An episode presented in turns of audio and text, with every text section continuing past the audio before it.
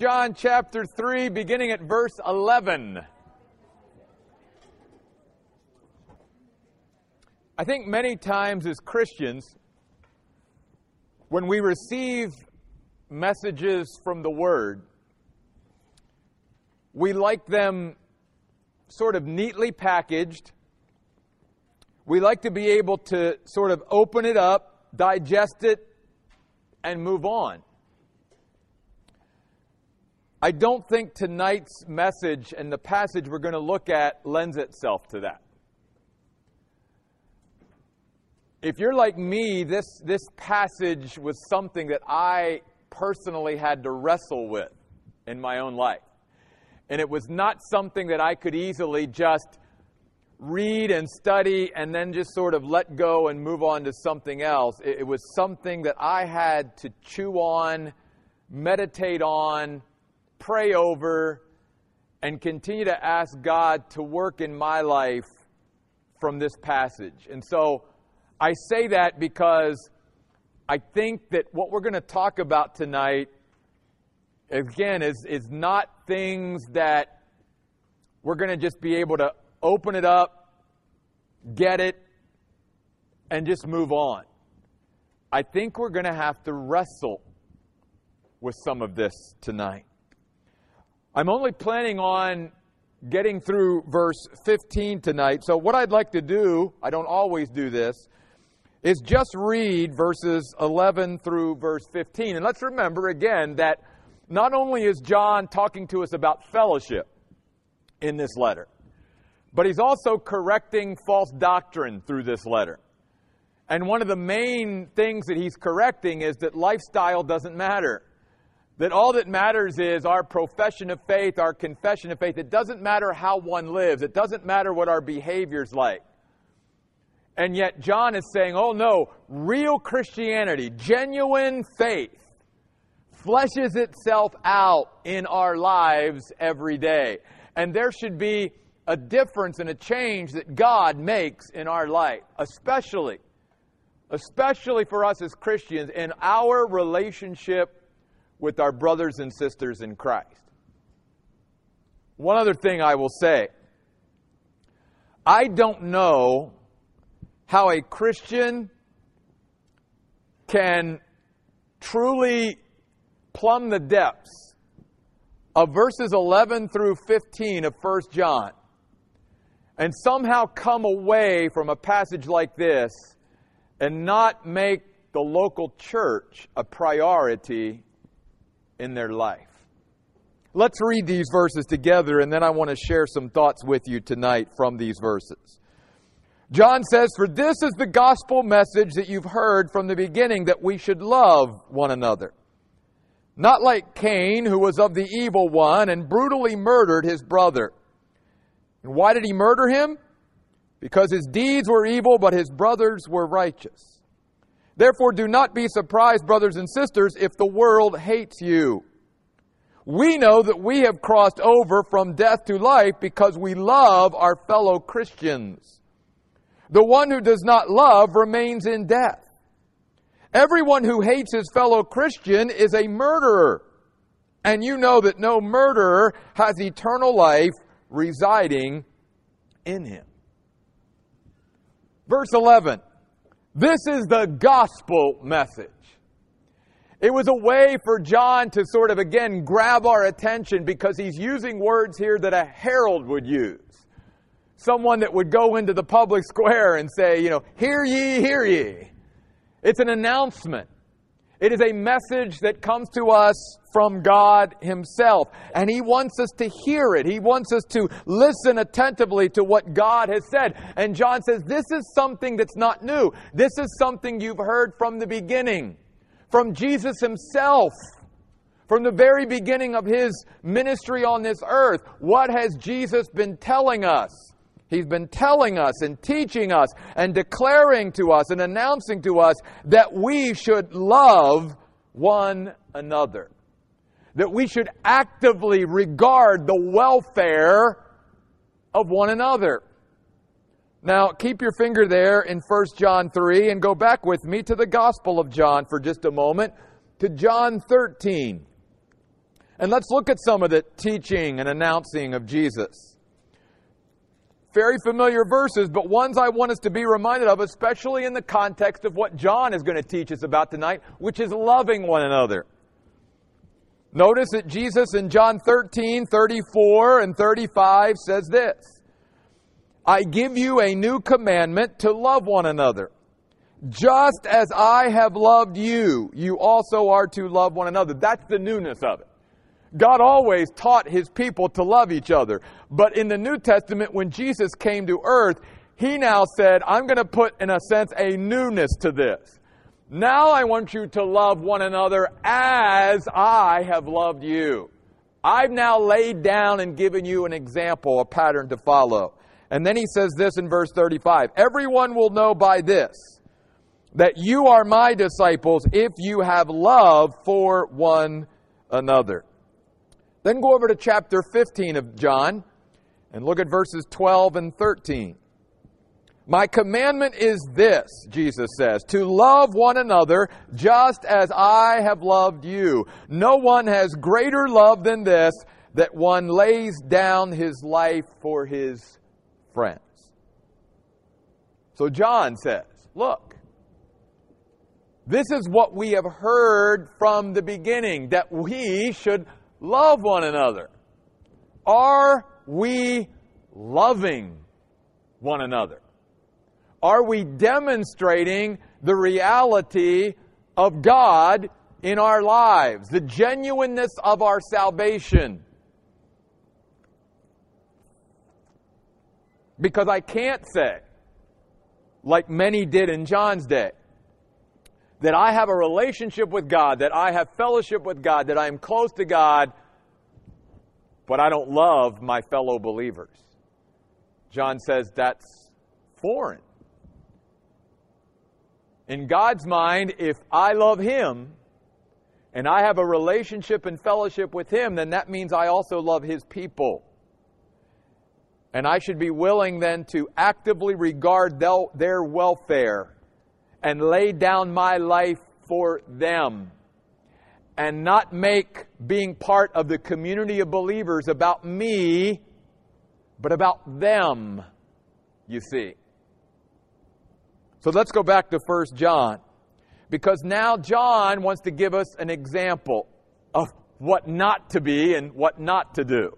If anybody has any question, John then goes all the way back to the beginning to an example of the early chapters of Genesis and says, okay, I've reminded us all about loving one another, not like Cain, who was of the evil one, the devil, the hurtful one, the one who hurt others, not one who loved others. And notice John says that Cain brutally murdered in fact, that's what the net translation is, and I like that. That's one of the times where the net really nails it.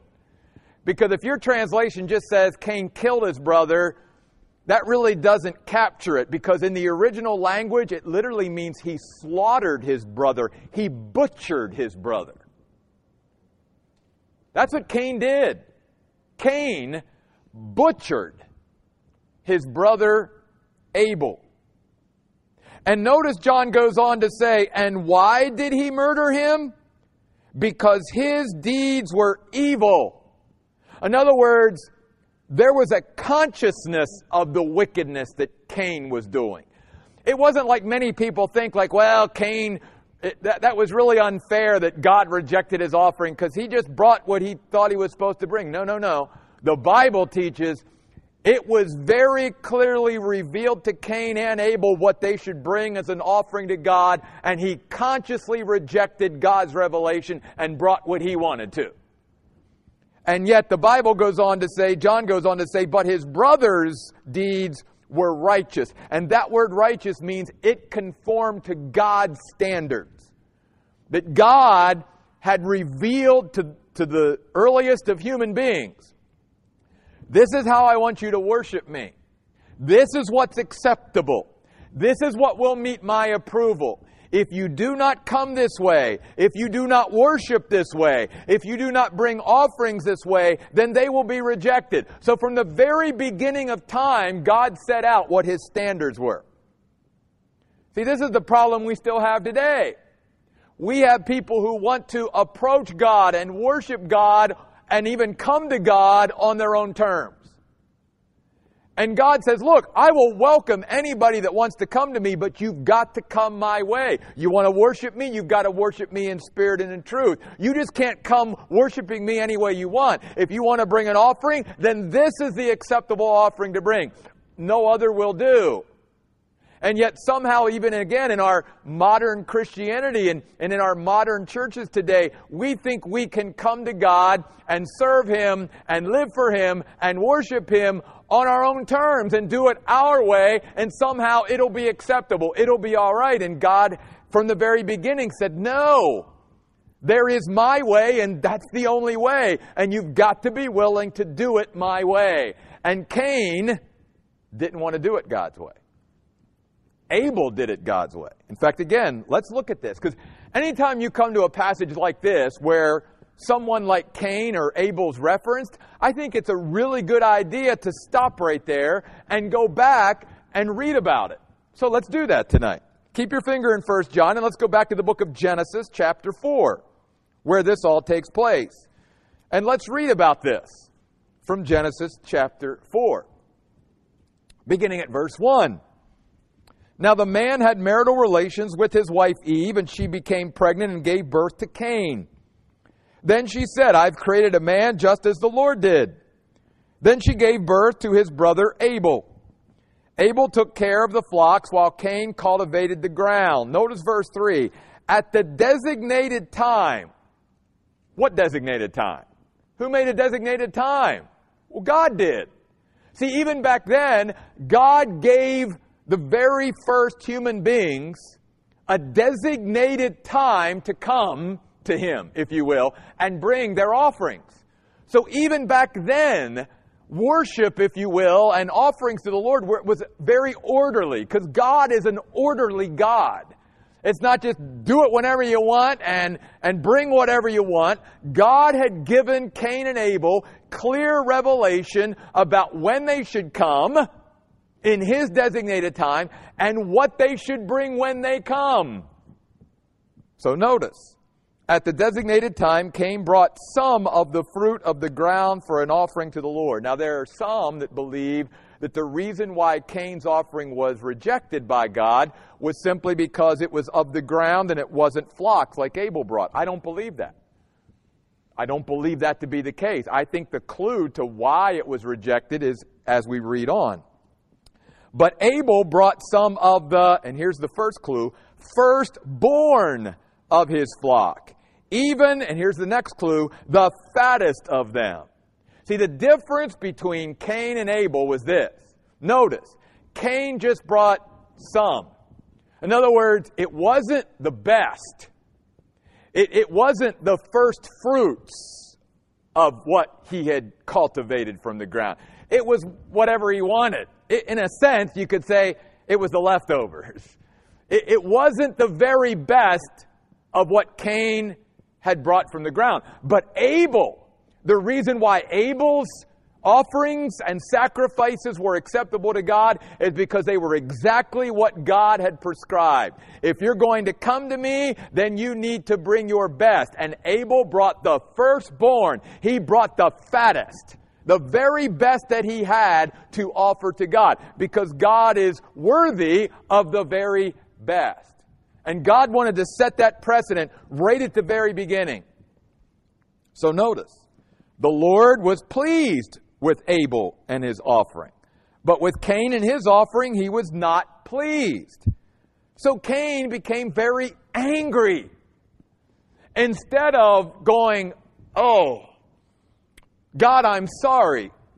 I should have listened to you. I should have done it my your way instead of my way. I should have done what my brother did, and I will make sure that the next time I come, I bring my very best. No.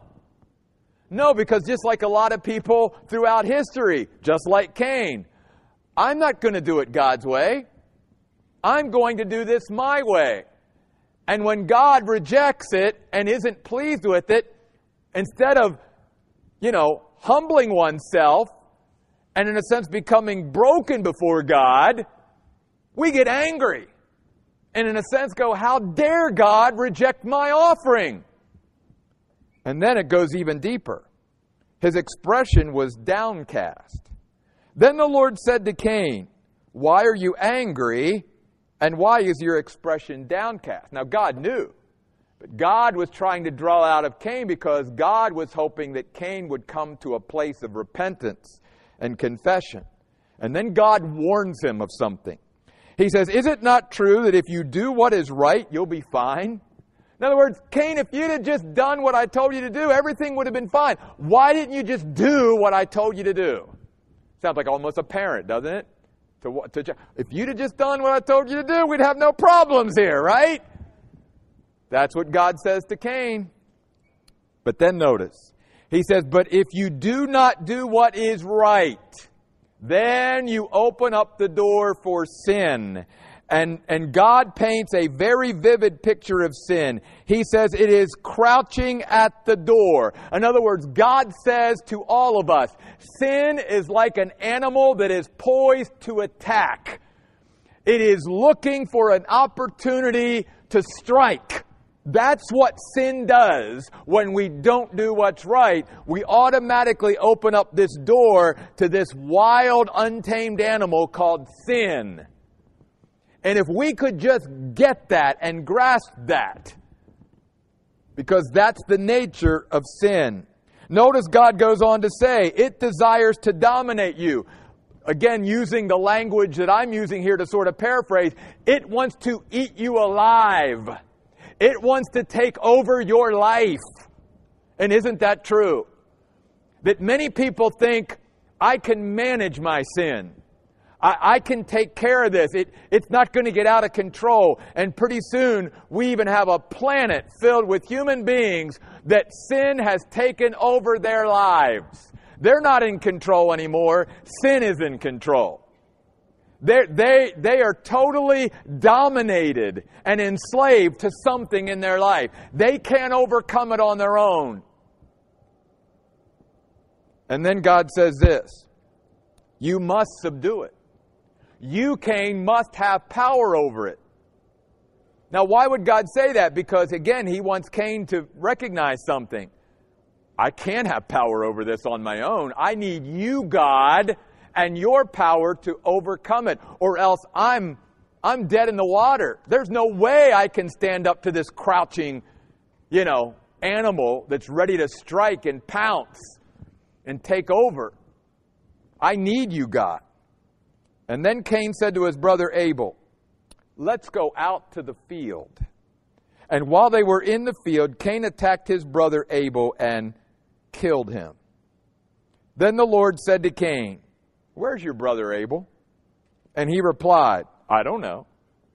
Am I my brother's guardian? Literally in the Hebrew, am I my brother's watchman? Which means to guard to watch over, to protect, to preserve? And the answer is yeah, we are. We are to be each other's protection. We are to have each other's backs. That's how relationships are supposed to work. And especially in a brother's case, his brother should not have been in danger in his company.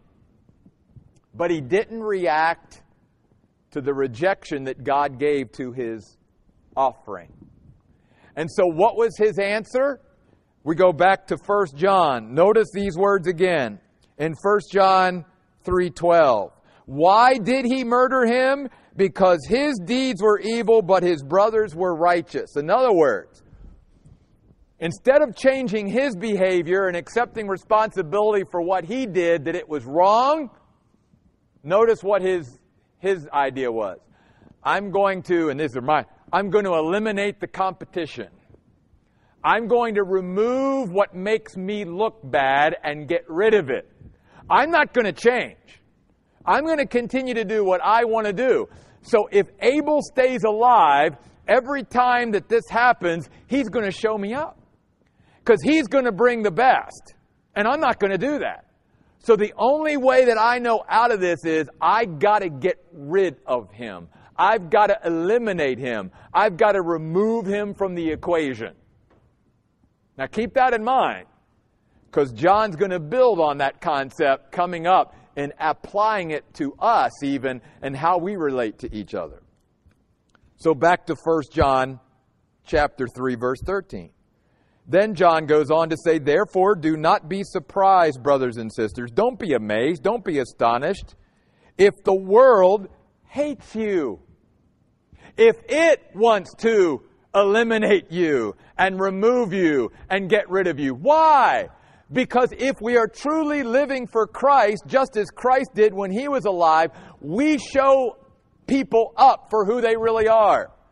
We, by living a righteous life that conforms to God's standards, shows the difference between the way we're living and the way they're living. And they don't want to change. So their answer is let's get rid of these people who are making us look bad.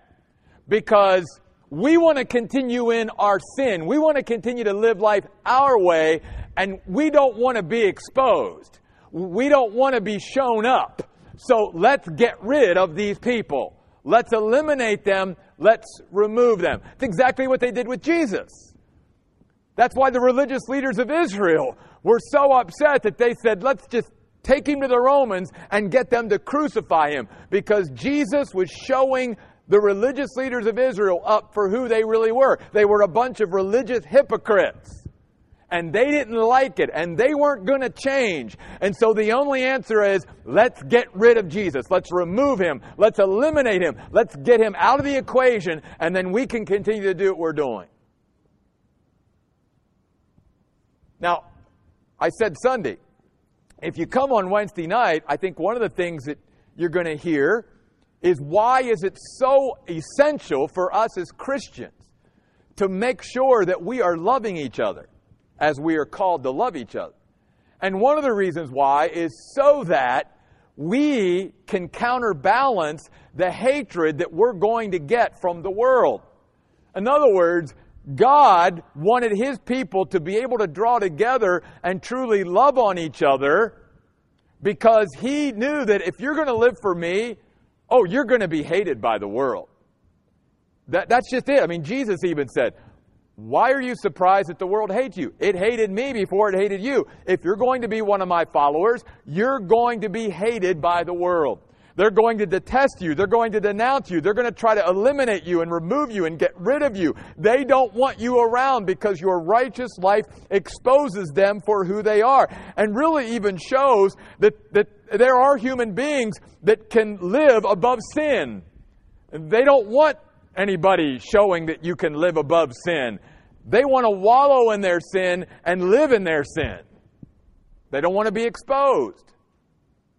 So the message of the Bible is God wants His people to have an environment where they can, in a, in a, sense, escape the refuge or escape to a refuge and be loved on because out there in the world it's going to be rough. Because they're not going to treat us well if we are truly living a life for Christ and standing up for what is right from God's perspective and conforming our life to the standards of God. We won't be well liked you see. And because of that, that's why John says it's so important that we love each other. Because we're not going to get that kind of a relationship out there with people that are alienated from God and want to continue to live in their sin. So John says, Therefore, do not be surprised, brothers and sisters, if the world hates you. We know we are aware, we understand, we have assurance that we have crossed over, that we've literally been removed from death to life, that we've changed places, if you will. That we no longer are living for what's not worthwhile, death, but we now are gaining what is worthwhile, life through Jesus Christ. That's what he's saying here. Therefore, or because we love our fellow Christians. Don't miss that in verse 14. He doesn't say we know this because we know the Bible really well. He doesn't say we know this because of our prayer life. He doesn't say we know this because we're faithful servants. He doesn't say we know this because we witness to unbelievers. He says we know this because we love our fellow Christians, our spiritual family. That's how we know. And that's what Jesus taught. The greatest measure of our faith in Christ and our relationship with Christ, when it's all boiled down and all said and done, is our love for one another as brothers and sisters in Christ. We can, we can say all kinds of other things and we can throw all other kinds of other things up there to, you know, to make it look good. But at the end of the day, one of the things that you and I are going to be accountable for in our life with God is did we really love our fellow Christians? Did we really actively regard one another? Did we lay down our lives for each other? Did we live for others or did, was it all about us? Which again is sad to say what a lot of times the church ends up being. It's all about self and it's about each individual rather than about others and what's best for one another. And I really believe that this is one of the things that we're going to be accountable for. We're going to have to answer for when we get to glory. You know, we've been looking in 1 Thessalonians on Sunday mornings about we should be a fellowship that encourages each other and builds each other up. And as we talked about Sunday, that appreciates the leadership and, and helps the fellowship and, and heals relationships. Because it all falls in line with loving our fellow Christians. So I ask you tonight, as I had to ask myself, what are some things that I need to do, keep doing, or begin to do in my life to truly love my fellow Christians? Am I really loving my brothers and sisters as I should as a follower of Jesus Christ? Notice John goes on then to say these very sobering words. The one who does not love remains in death. It doesn't mean that they're not saved. It means that we are separated from God because we're not in fellowship with God if we're not loving our brothers and sisters in Christ, and we are in a condition of spiritual decay. We're not growing and maturing and, and improving, we're actually decaying.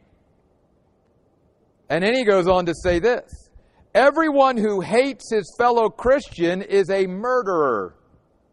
Now, first of all, let's stop there. He is talking to Christians here. Because you can't hate a fellow Christian if you're not a, if you're not a Christian.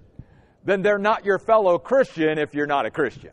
So he's not talking about people who don't know the Lord. He's talking to believers and he's basically reminding us that it is possible for a Christian to hate their fellow Christians. Now, I know, again, just like I would be, first time I even read this and studied this years ago. I was like, wow, you don't have to worry about that, God, because I don't hate my fellow Christians. But when you start to study what this means, then I had to take a little bit harder look at myself and realize that I was falling short. And here's why. Because the word means to be indifferent towards, to, to disregard to not actively regard the welfare of others, to, in a sense, renounce one choice for the sake of another choice, to choose me over my brothers and sisters, or to choose something else over my brothers and sisters in Christ. From God's perspective, that's hate. And that's even why God in His Word equates this kind of hate to murder. Hang in there with me. Let me show you why that connection can be made. Because it's in the context, again, of this whole Cain and Abel thing, which is why we needed to talk about that tonight. What was Cain's plan? Well, it was I don't I don't like this guy, so I'm going to eliminate him and re- remove him from my life. What God says is when you and I really aren't loving our fellow Christians, then what are we doing? We are literally removing them and eliminating them from our life. We're trying to push them out. Now, we might not physically, you know, take their life, but we are removing them and eliminating them from our heart. And we're saying they're not that important. I'm more important, what I want is more important, or this other thing is more important than my brothers and sisters in Christ. And God, I think, and that's why I said this passage is one that I don't think you, you, can, you can just read and study it and package it and digest it and move on. I think it's something you and I have to wrestle with. Because God here is saying some pretty strong things through the Apostle John. Everyone who hates his fellow Christian is a murderer. Because, just like Cain, I'm going to remove that person and eliminate them from my life. I don't have to think about them. I don't have to do anything for them. I don't have to pray for them. I don't have to encourage them. Uh, they're not even on my radar. And that's exactly what Cain did in a physical way to his brother. I can get rid of this by just eliminating him and removing him off the scene. But from God's perspective, see, no, we can't do that. That's why I tell Christians all the time when they try to move on from relationships. You might physically think that you're moving on from relationships, especially with your brothers and sisters in Christ, but God doesn't look at it that way. God doesn't look at it that way. God says you're, you're, you're still accountable and, and you, still got, you still got relationships. Which is why, let's go here quickly and then we'll wrap this up. Keep your finger there in 1 John and go back to the Gospel of Matthew to chapter 5. This is why Jesus says these words in Matthew 5, beginning at verse 21. Jesus says, You've heard that it was said to an older generation, Do not murder. And whoever murders will be subjected to judgment. But I say to you that anyone who's angry with a brother will be subjected to judgment. And whoever insults a brother will be brought before the council. And whoever says fool will be sent to fiery hell. So then, if you bring your gift to the altar, and there remember that your brother has something against you. Not that you have something, but that you know that they have something against you. Leave your gift, Jesus says. Don't make it, don't make it about worshiping me because worshiping me is about relationships. And, and you and I have to get to a place where we value relationships, not just with God, but with each other to the point that God values them. And God says, it's okay with me that you leave your gift, in a sense. Stop worshiping me and go and be reconciled. That's more important to me. Which is why then he says, Leave your gift there in front of the altar. First go and be reconciled to your brother, then come and present your gift.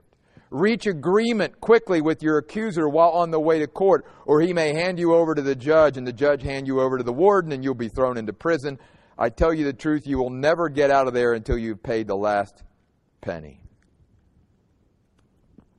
See, Jesus is about reconciling relationships. Jesus is about bringing relationships together and working through things, not walking away from relationships, not trying to eliminate people and remove them from my life and just keep on going. That's what Cain tried to do with his brother, and it doesn't work. We think somehow that we can move on, but we really can't. And, and, and and I'll say this that, that's why God needs to bring some real healing to people sometimes in their life through the relationships that have been broken. Because we really can't move on until we've really dealt with some things that continue to hold us back and we hang on to. And that's what John's trying to get across here. And then notice what he says at the end back in 1 John 3:15. He says, You know that no murderer has eternal life residing in him. he doesn't mean that that means that we lose our salvation or that we're not saved. He's saying that God's quality of life is not the primary influence in my life if I'm acting that way towards my brothers and sisters in Christ. God wants to give me a quality of life and that quality of life that He calls me to should be the primary influence in my life. And therefore, if I know that God is primarily influencing my life, I will know it because I'm loving other people, especially my brothers and sisters, especially my fellow Christians. That my relationship with them will be a priority. It will be important to me. I won't, it won't be about me, it'll be about them. And I won't be like Cain, who simply tries to, to go through life just sort of moving on and just sort of removing people and eliminating them out of my mind and thinking somehow it's okay. Because God says relationships are important. And until you and I learn to do relationships well, then really our relationship with God suffers.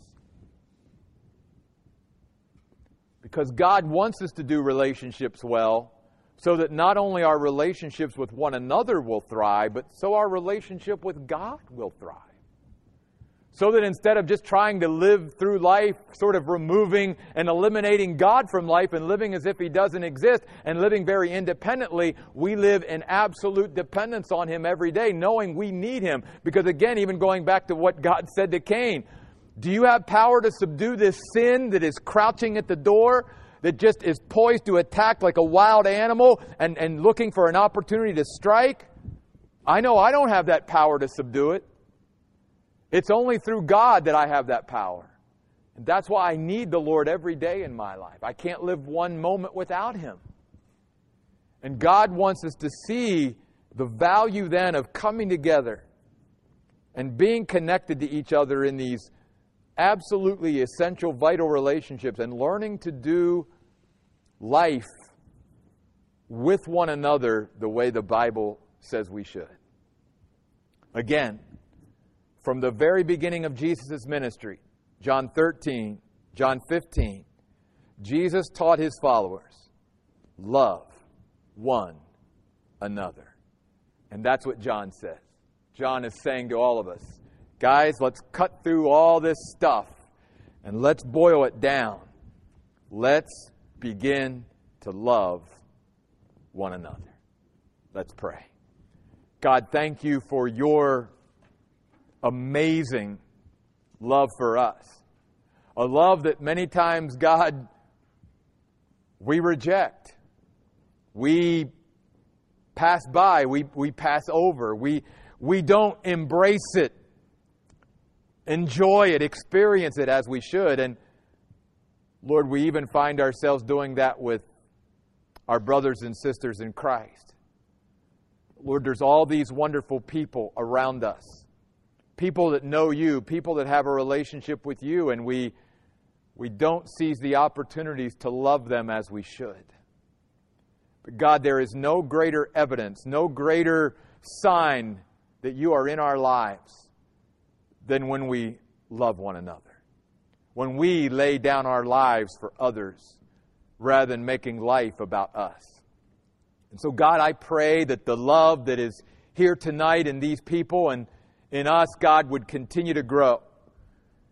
And that, lo- that, Lord, that we would truly love as you love us. That we would make that the standard of our love relationships with one another. And God, I thank you for the folks in this room tonight, many whom I know pretty well. I thank you, God, for the relationship that I have with them. I thank you, God, for their encouragement and love and support in my life. It's so important, God. And I pray that all of us would, would just have a renewed value for one another a renewed value for our relationships with each other. And that God, in the time that we have left here on earth, we would truly seek to come together and, and continue to build and maintain these relationships and friendships with each other. Because, Lord, that's what you call us to. You call us and command us to love one another. May that love permeate us individually and corporately in the days in which we live. These things we ask in Jesus' name. Amen. Hey guys, thanks for coming. We'll see you on Sunday.